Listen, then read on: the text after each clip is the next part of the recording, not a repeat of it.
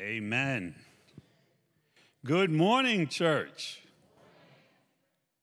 It's days like these that it bothers me that I didn't develop the skill of dancing. Because, like, on the inside, I'm doing all kind of moves, and on the outside is just, you know, the two-step. It is so good to praise the Lord.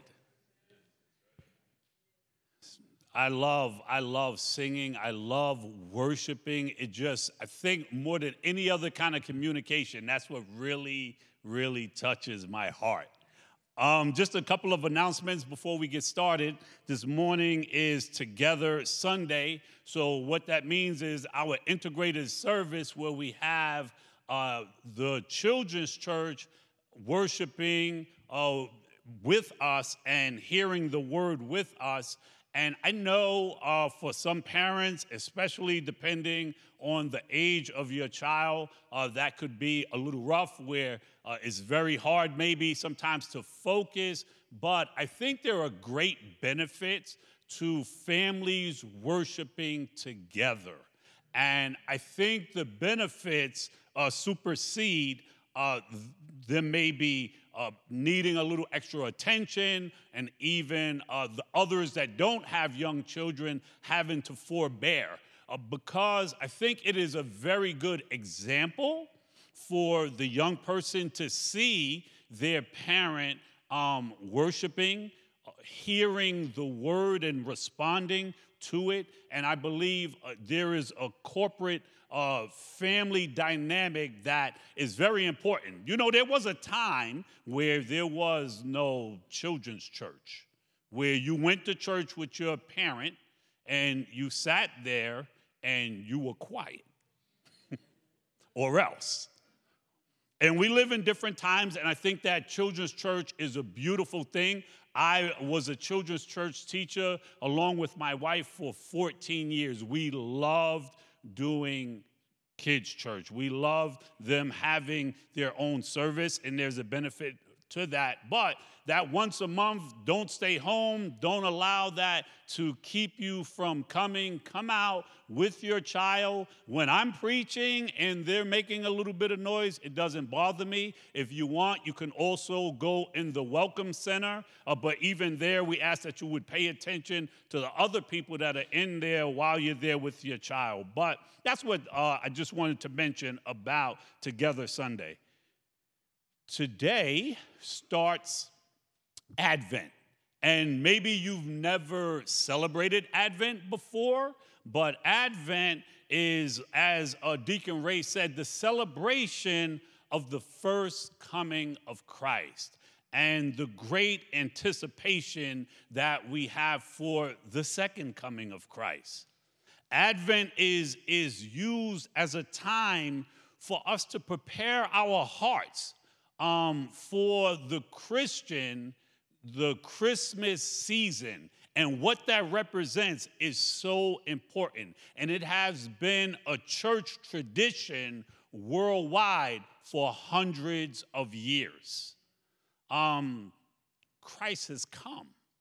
And certainly the world and even us at times fall into the commercialism of that, of stores and business profiting and toys and shopping and gifts and having parties. But it's so much more than that.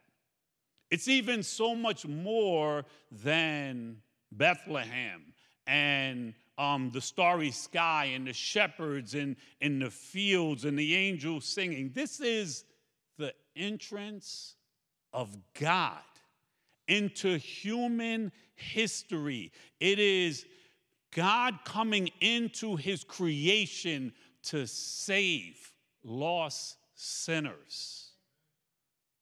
It's heaven descending on earth, celebrating the fact that God loved us so much that he would send a savior. We are to celebrate that. Those things are something that we need to speak about every Sunday, that we need to recognize, and it should so fill our hearts. So the fact that a Savior has come into the world should for us be such a celebration every day. But it's also an indictment to the world that they're sinners, that they need a Savior. And it is so important for us to anticipate his return and to celebrate what he's done and to know that he's coming back, because these things produce what you see on the banners here: peace, hope, peace, joy, and love. So over the next 4 weeks, that's what we're going to speak about. Today, the sermon is titled "The Object of Our Hope." Hope has an object. But before we even do that, I want to read something to you that I read last night. And it so touched me. And it was in the Valley of Vision, which is a book of prayers. And this is going to be our prayer for today. And it's called A Minister's Preaching. And I, when I read this, I just thought about what it is to preach. And I thought about all preachers, and that this should be the prayer of their heart. And I thought about how God has called each and every believer to be a minister of the gospel. So this is not only for someone that stands up on a Sunday morning, but it's for every single believer. And the prayer goes this way: my Master God, I am desired to preach today, but go weak and needy to my task. Yet I long that people might be edified with divine truth, that an honest testimony might be born for thee. Give me assistance in preaching and prayer, with my heart uplifted for grace and unction. Present to my view things pertinent to my subject, with fullness of matter and clarity of thought, proper expression, fluency, and fervency, a feeling sense of the things I preach, and a grace to apply them to men's consciences. Keep me conscious all the while of my defects, and let me not gloat in pride over my performance. Help me to offer a testimony for thyself and to leave sinners inexcusable in neglecting thy mercy. Give me freedom to open the sorrows of thy people and to set before them comforting considerations. Attend with power the truth preached, and awaken the attention of my slothful audience. May thy people be refreshed, melted, convicted, comforted, and help me to use the strongest arguments drawn from Christ's incarnation and suffering, that men might be made holy. I myself need thy support, comfort, strength, holiness, that I might be a pure channel of thy grace and be able to do something for thee. Give me then refreshment among thy people, and help me not to treat excellent matters in a defective way, or bear a broken testimony to so worthy a Redeemer, or be harsh and treating of Christ's death, its design and end, from lack of warmth and fervency, and keep me in tune with thee as I do this work. Father, that is my prayer. That is my prayer for myself. That is my prayer for every preacher. That is my prayer, Lord, for every instrument. Each believer, Lord, that you have redeemed and given them the ministry of reconciliation, those that you've reconciled to yourself. So as we hear your word this day, Lord, do a work in our hearts, Lord. Give us great hope, Lord. Give us great peace and joy and love, Lord, that we would proclaim your name from the mountaintops, especially in this season, Lord, that we would be about your business, spreading the gospel, the good news, the word of God that has snatched us out of hell, out of darkness, out of blindness, Lord, into the marvelous light of your Son. Allow us, Lord, to be a gift, Lord, used by you for your glory. Give us this day, Lord, a word, Father, that would resonate so much in our hearts, Lord. In Jesus' precious name we pray. Amen. You know, when I read that, I just thought about the gravity of God using us, his people, as his mouthpiece, and how we interact with so many every day that need hope. And as they need hope, we know where hope is found. We know what we believe. And God has so shown us in so many ways that the object of our hope is a strong foundation. It's something that we never have to worry about. Am I trusting in the wrong thing? See, because when we use words like hope, you know, there's other words that sometimes you use as a synonym to hope, and it doesn't actually mean the same thing. Words like wish, right? To wish is to feel a desire of something that is not easily attainable, and you want something that you're probably not going to get or is probably not going to happen. A dream is something that's a deep desire, and it may happen, but it turns into a wish as soon as we don't have a plan of action for it to be instituted.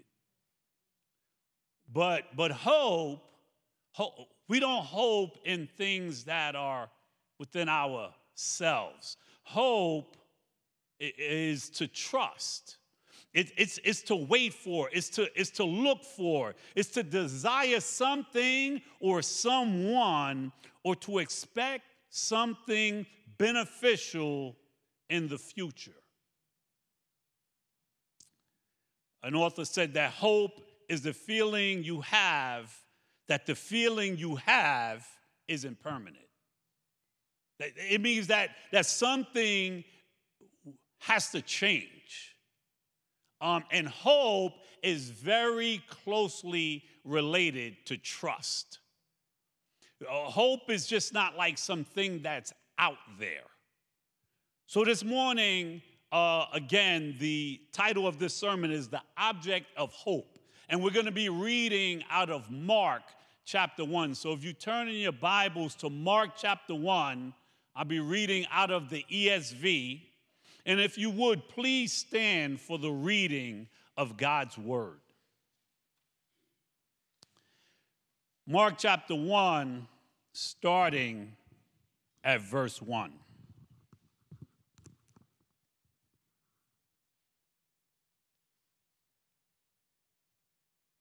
And it reads this way: The beginning of the gospel of Jesus Christ, the Son of God, as it is written in Isaiah the prophet, Behold, I send my messenger before your face, who will prepare your way, the voice of one crying in the wilderness. Prepare the way of the Lord. Make his path straight. John appeared, baptizing in the wilderness and proclaiming a baptism of repentance for the forgiveness of sins. And all the country of Judea and all of Jerusalem were going out to him and were being baptized by him in the Jordan River, confessing their sins. Now John was clothed with camel hair and wore a leather belt around his waist and ate locusts and wild honey. And he preached, saying, after me comes he who is mightier than I, the straps of whose sandals I am not worthy to stoop down and untie. I have baptized you with water, but he will baptize you with the Holy Spirit. May the Lord add his blessing to his word. You may be seated. As we read this, the thing that pops into your mind right away, and what I ask myself as I've seen of the type of life that John the Baptist lived is what is your hope anchored in? What is your hope anchored in? John the Baptist's hope was anchored and the promise of God. There was 400 years of silence, and John the Baptist is there in the wilderness, and he is making way, making straight the path of the Lord. How do we know that is what his hope was in? Because his actions communicated that. His actions communicated not only what he said, but what he did told the story. What your hope is anchored in, what you do and what you say, it tells the story.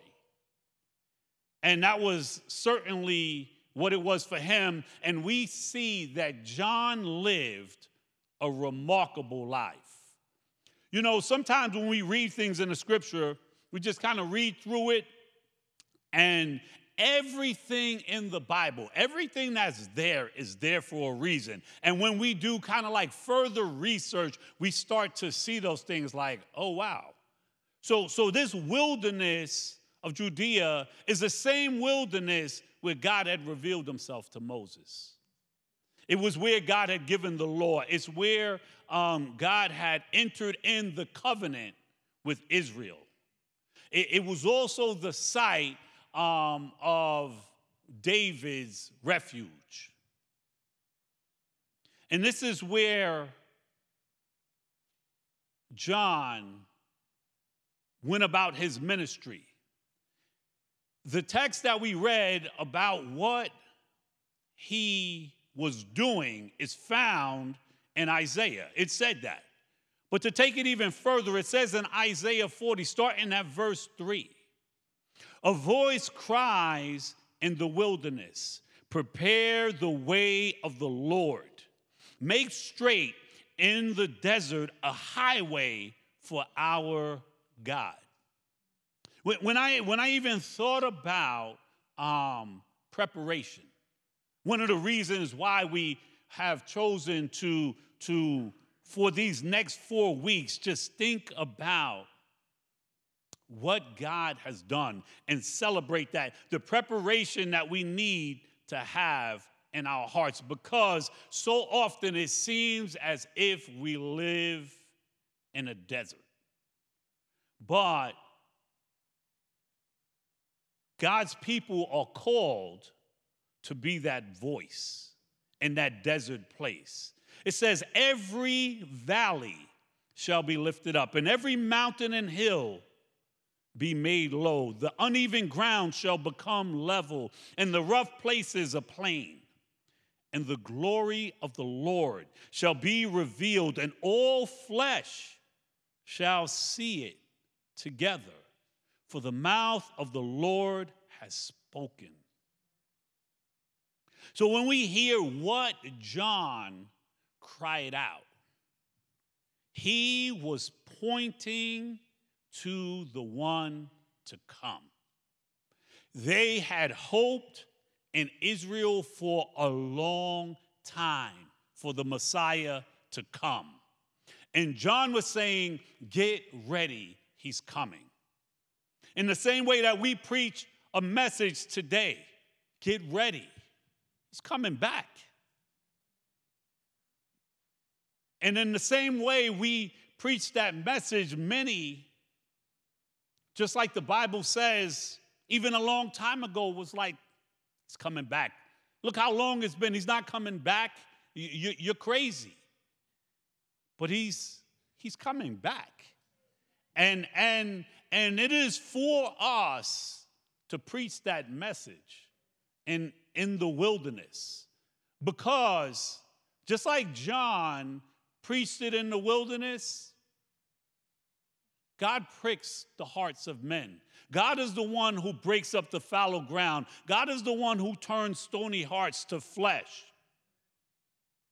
It is not on us to get results. We can't.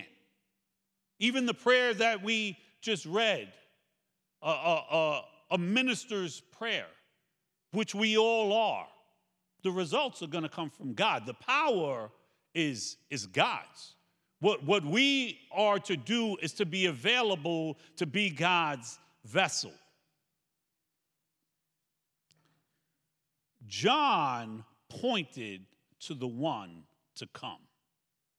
And it says that he preached saying, after me comes he who is mightier than I, the straps of whose sandal I am not worthy to stoop down and untie.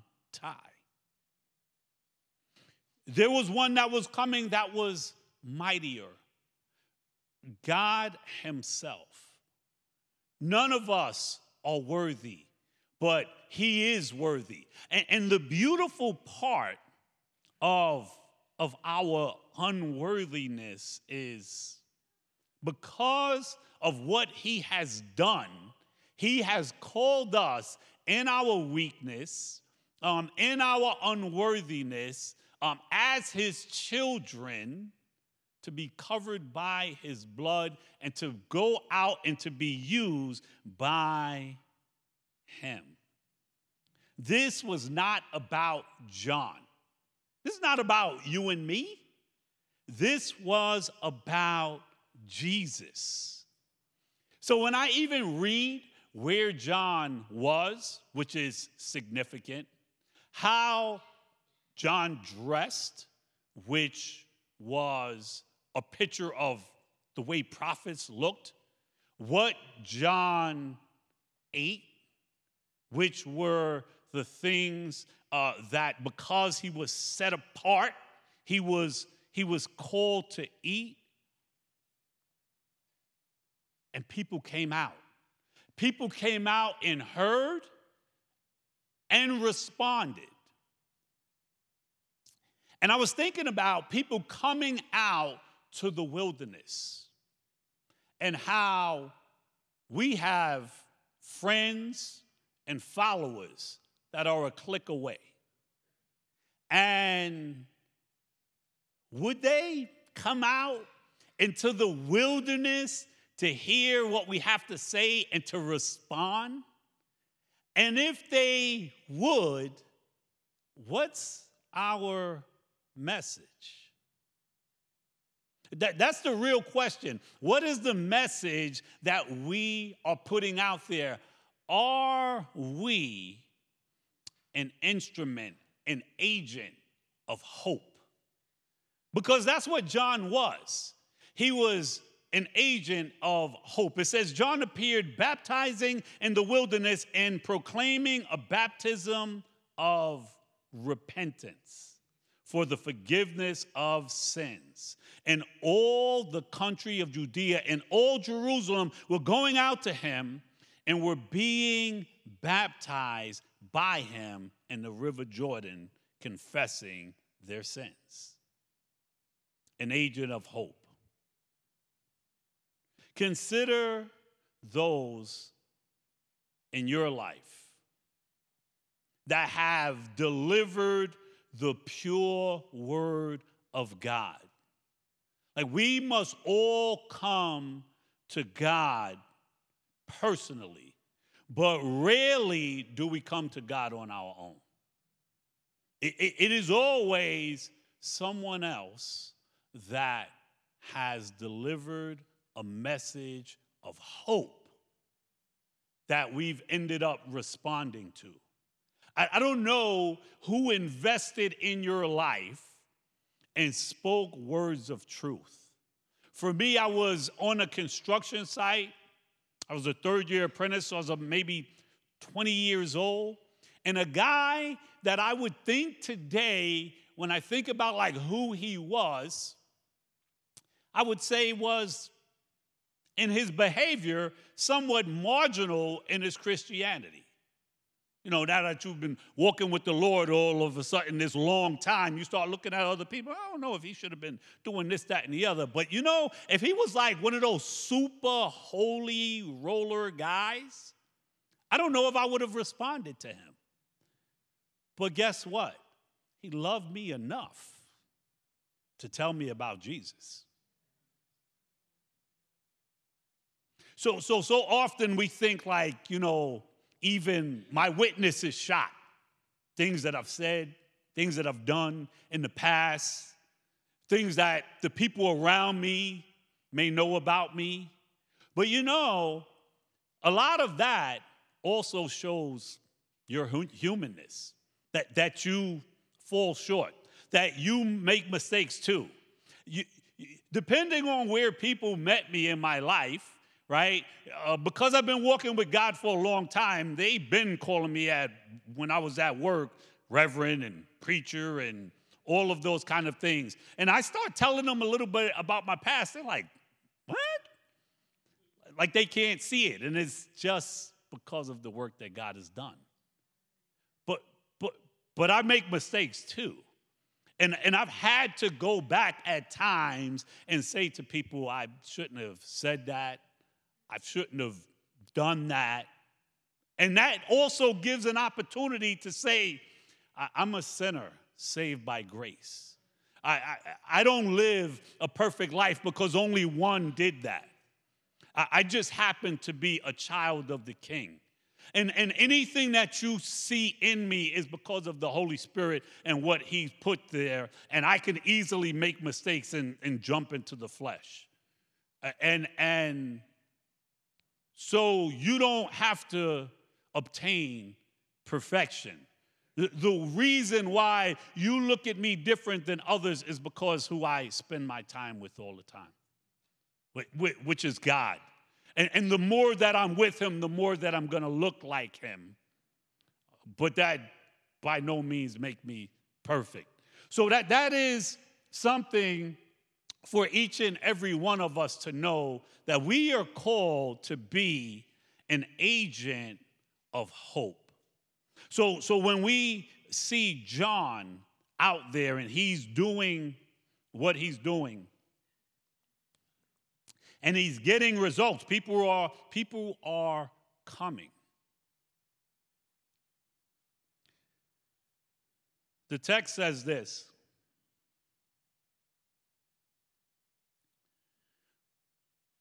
When we look at how John lived, one of the things that we recognize with him is that he was uncompromising.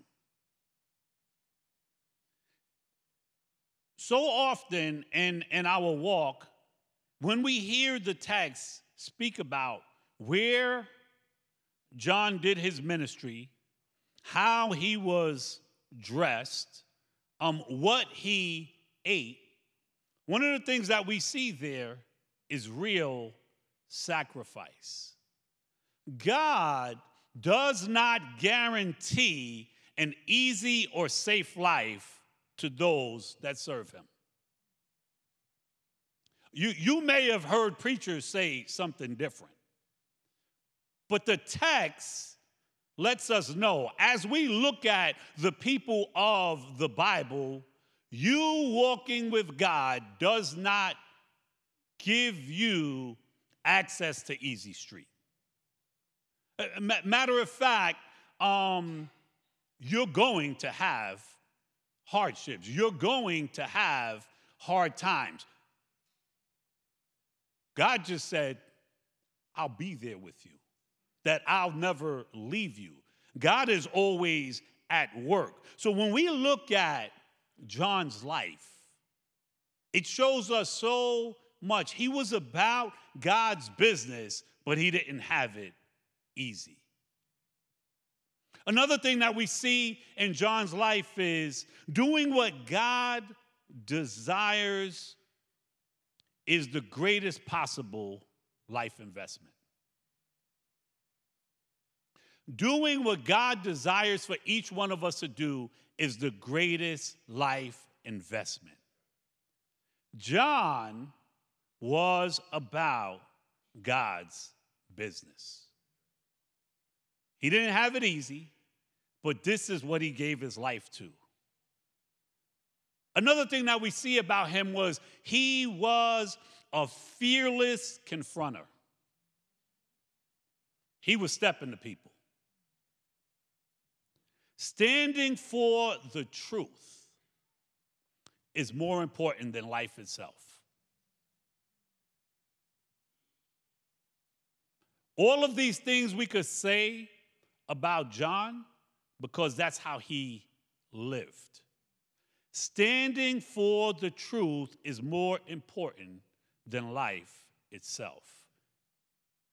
John was beheaded. His head brought out on a party on a platter.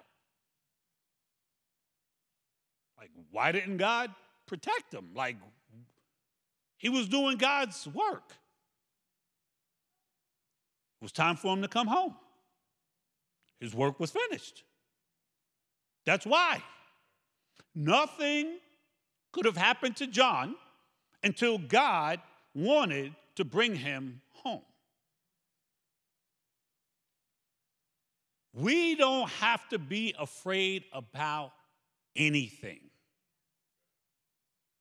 Because when it's time to go home, you being afraid, you avoiding situations, it's not going to stop you from going home. You could say, look, I'm scared of airplanes. I'm not going to be in an airplane accident. An airplane could crash into your house.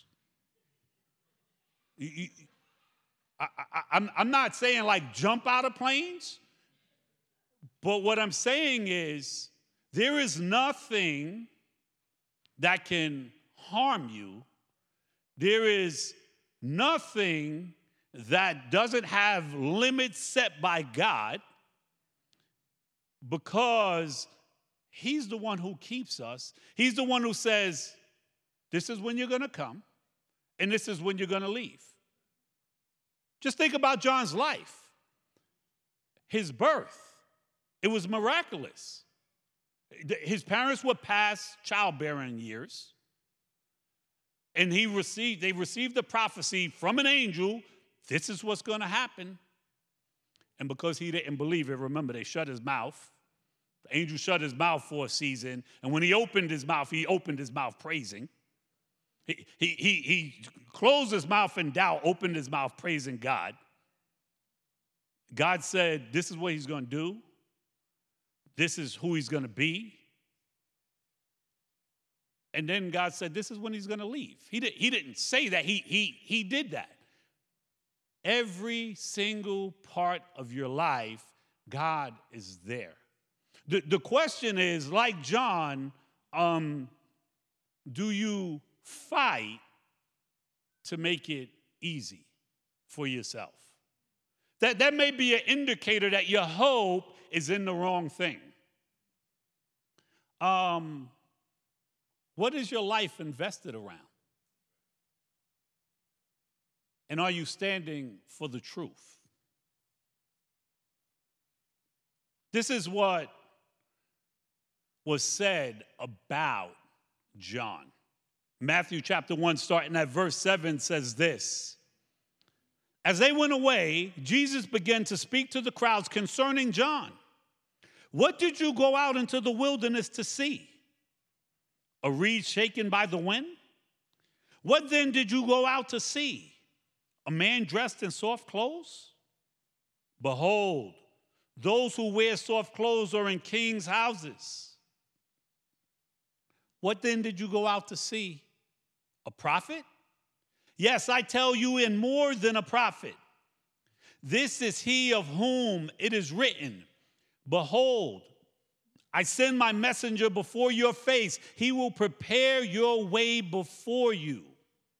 Truly, I say to you, among those born of women, there has arisen no one greater than John the Baptist. Yet the one who is least in the kingdom of heaven is greater than he.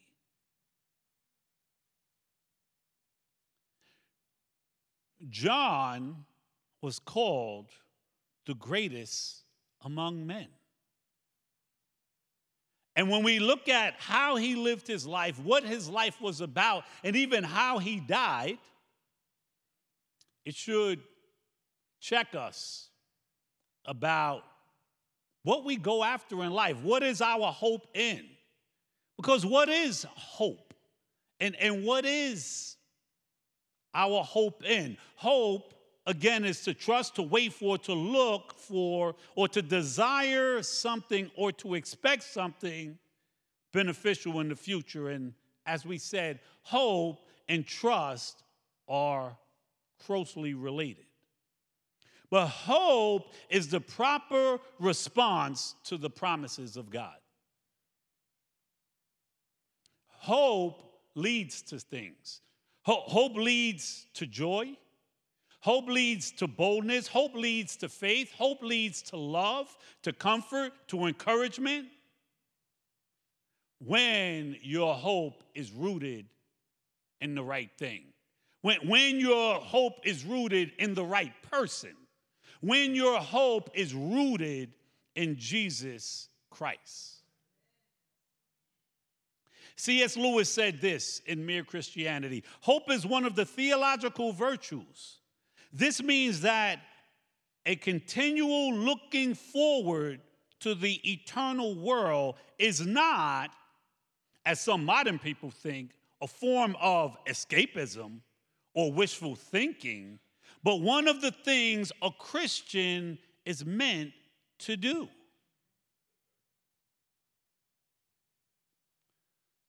What is there? What can there be? What makes life worthwhile apart from Christian hope? All of our hope that is founded, that all of our hope on God is founded. It's in the right place. When we anchor our hope in the promises of God, we've anchored our hope in the right thing, because the Bible tells us God is not a man that he should lie, or a son of man that he should change his mind. Has he said, and will he not do it? Or has he spoken, and will he not fulfill it? There is a certainty in the promises of God that we can bank our hopes in. It says in Hebrews chapter 6, starting at verse 13, for when God made a promise to Abraham, since he had no one greater to whom to swear, he swore by himself, saying, surely I will bless you and multiply you. And thus Abraham, having patiently waited, obtained the promise. God's promises and his fulfillment of those promises are yes and amen, and his timing is perfect. And he does not operate on our clock. For people swear by something greater than themselves, and in all their disputes, an oath is final for confirmation. So when God desires to show more convincingly to the heirs of the promise, us, the unchangeable character of his purpose, he guaranteed it with an oath. So that by two unchangeable things in which it is impossible for God to lie, we who have fled for refuge might have strong encouragement to hold fast to the hope set before us.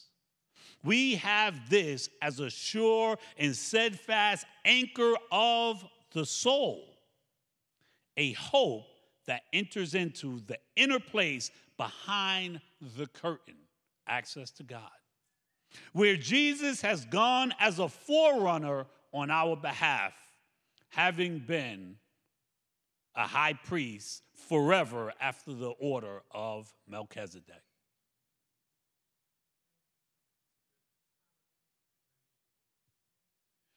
We can rest assured that God is going to do what he says he's going to do. You can come up, worship team. It said in verse 8, I've baptized you with water, but he will baptize you with the Holy Spirit.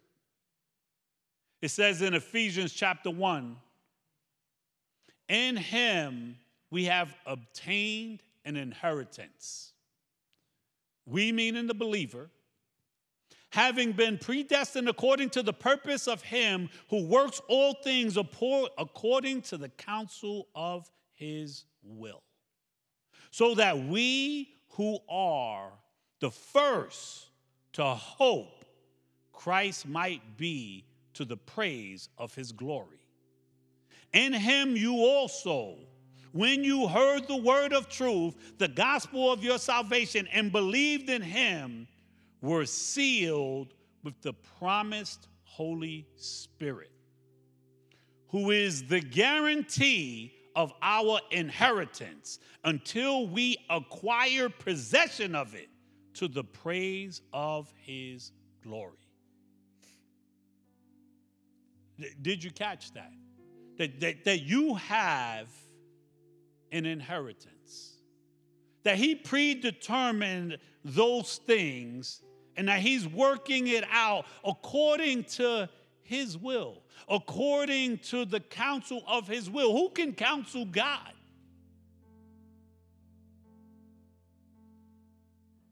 And that we can have a hope because our hope is in Christ to the praise of his glory. And in him also, when you heard the word of truth, that's what changed things. So again, like John, are you an instrument of hope? Because our hope can only be in him. Everything else is passing away. When I think about John's life and how different his aspirations were. And I even think about my own life and all of us as believers. We love God. We want to serve God. But we want some nice things. We want to be comfortable. We want to be blessed the way that we want to be blessed. But John, who spent time in prison, and even there, asked if, is there coming another? But even think about, and Jesus said, go back and tell him, the blind have received sight, the lame walk, the words that are preached. Imagine. Baptism didn't start with John the Baptist. Other people did that, but this was the baptism of repentance. And he was able to baptize Jesus. Jesus had nothing to repent about, but he set the model for us. It showed his public ministry starting. And John to be a part of that, where a dove ascended, where the Father spoke from heaven, and he's being used to dip Jesus into the water, the King of Kings and the Lord of Lords. What a privilege. What an honor. Would you eat locusts and honey and wear those kind of clothes and be in that wilderness just to be a part of God's plan? That he said of John, he's the greatest of men. In this season, the hope that is in you, as we walk through this and think about these things up here, without hope, without peace, without joy, without love, what's life?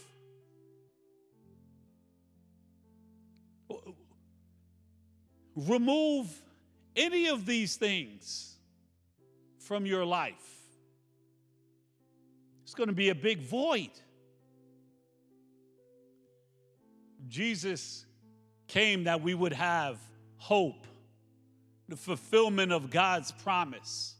Jesus came that we would have peace, that we would have joy, that we would see in a tangible way how he loves us and how we are called to love. What a beautiful season we're in. Don't look for external things to fill your heart, because it's never going to give you these things here.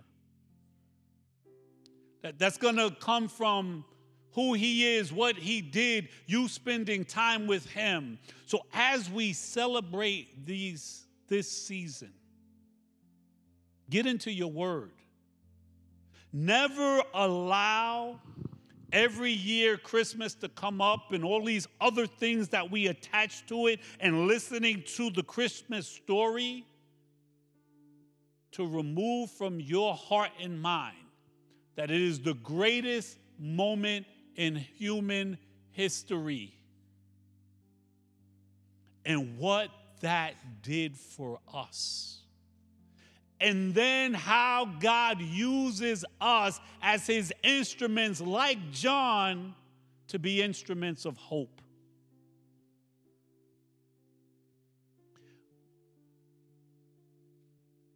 The title of this sermon is The Object of Your Hope.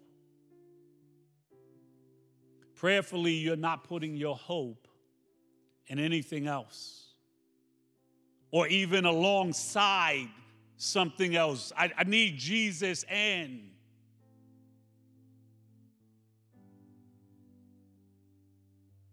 would you stand with me, family, so I can pray for you, please? I'm going to end by reading this scripture. It's found in Isaiah chapter 9. I'm going to start at verse 2. The people walking in darkness have seen a great light, and a light has dawned on those living in the land of darkness. You have enlarged the nation, increased its joy. The people have rejoiced before you as they rejoiced at harvest time, and as they rejoice when dividing spoils. For you have shattered their oppressive yoke and the rod on their shoulders, the staff of their oppressor. Yet as you did on the day of Midian, you forever trampling boots of battle and the bloodiest garments of war will be burned as fuel in the fire. For a child will be born for us. A son will be given to us. The government will be on his shoulders. He will be named Wonderful Counselor, Mighty God, Eternal Father, Prince of Peace. The dominion will be vast and its prosperity will never end. He will reign on the throne of David and over his kingdom to establish and sustain it with justice and righteousness for now on and forever. The zeal of the Lord of armies will accomplish this. Thank you, Lord. We thank you, Lord, that our hope, Lord, that our peace, that our joy, that our love comes from you, and you are the object of it all. We pray for the one that feels hopeless, Lord, that they would turn to you and recognize that you are hope. There is no life without hope. But our hope needs to be in Jesus, and what he's done and what he's doing, and the fact that he's coming back. And we are to live that way daily, Lord. So we pray for that one that has lost their hope, that they would find it in you, that they would come to the end of themselves, that they would repent and look towards heaven, recognizing that you sent your son to die on a cross, that we would be saved, that we would have access, that we would know you, O God. And we ask, Father, that you would forgive us. We repent, Lord, for placing hope on other things and other things, Lord. Our lifestyle shows it, Lord. What we do and what we say shows it, Lord. We ask that you would forgive us of pride, Lord, where the platforms that you've given us, even when we spoke about you, was about us too, Lord.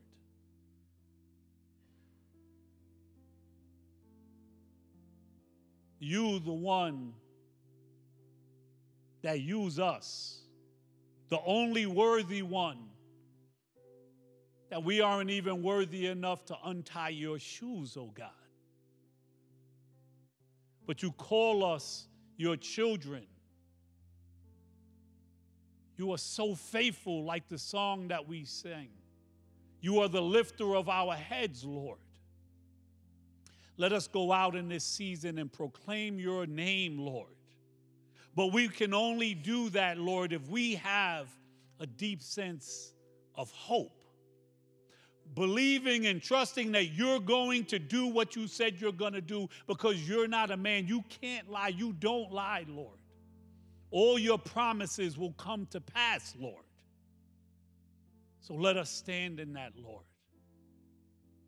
We thank you for what you've reminded us of today, Lord, and that we can walk in that hope, that we can be at peace because we're at peace with the Prince of Peace, that we could have great joy in you because we are loved by you and you've taught us how to love, Lord. So we look so forward to this season, Lord. We look so forward to your return, oh God. And we know, just like you showed up in that Jordan River to be baptized, you're coming back. You're coming back for a spotless church, oh God. In the meantime, Lord, let us be busy about your work and walk in the hope that you've placed in us, Lord. We already have the down payment of the Holy Spirit that dwells within us. Use us, Father, for your glory. We thank you for what you're doing in our lives and in this body, Lord. In Jesus' precious name we pray. Amen and amen.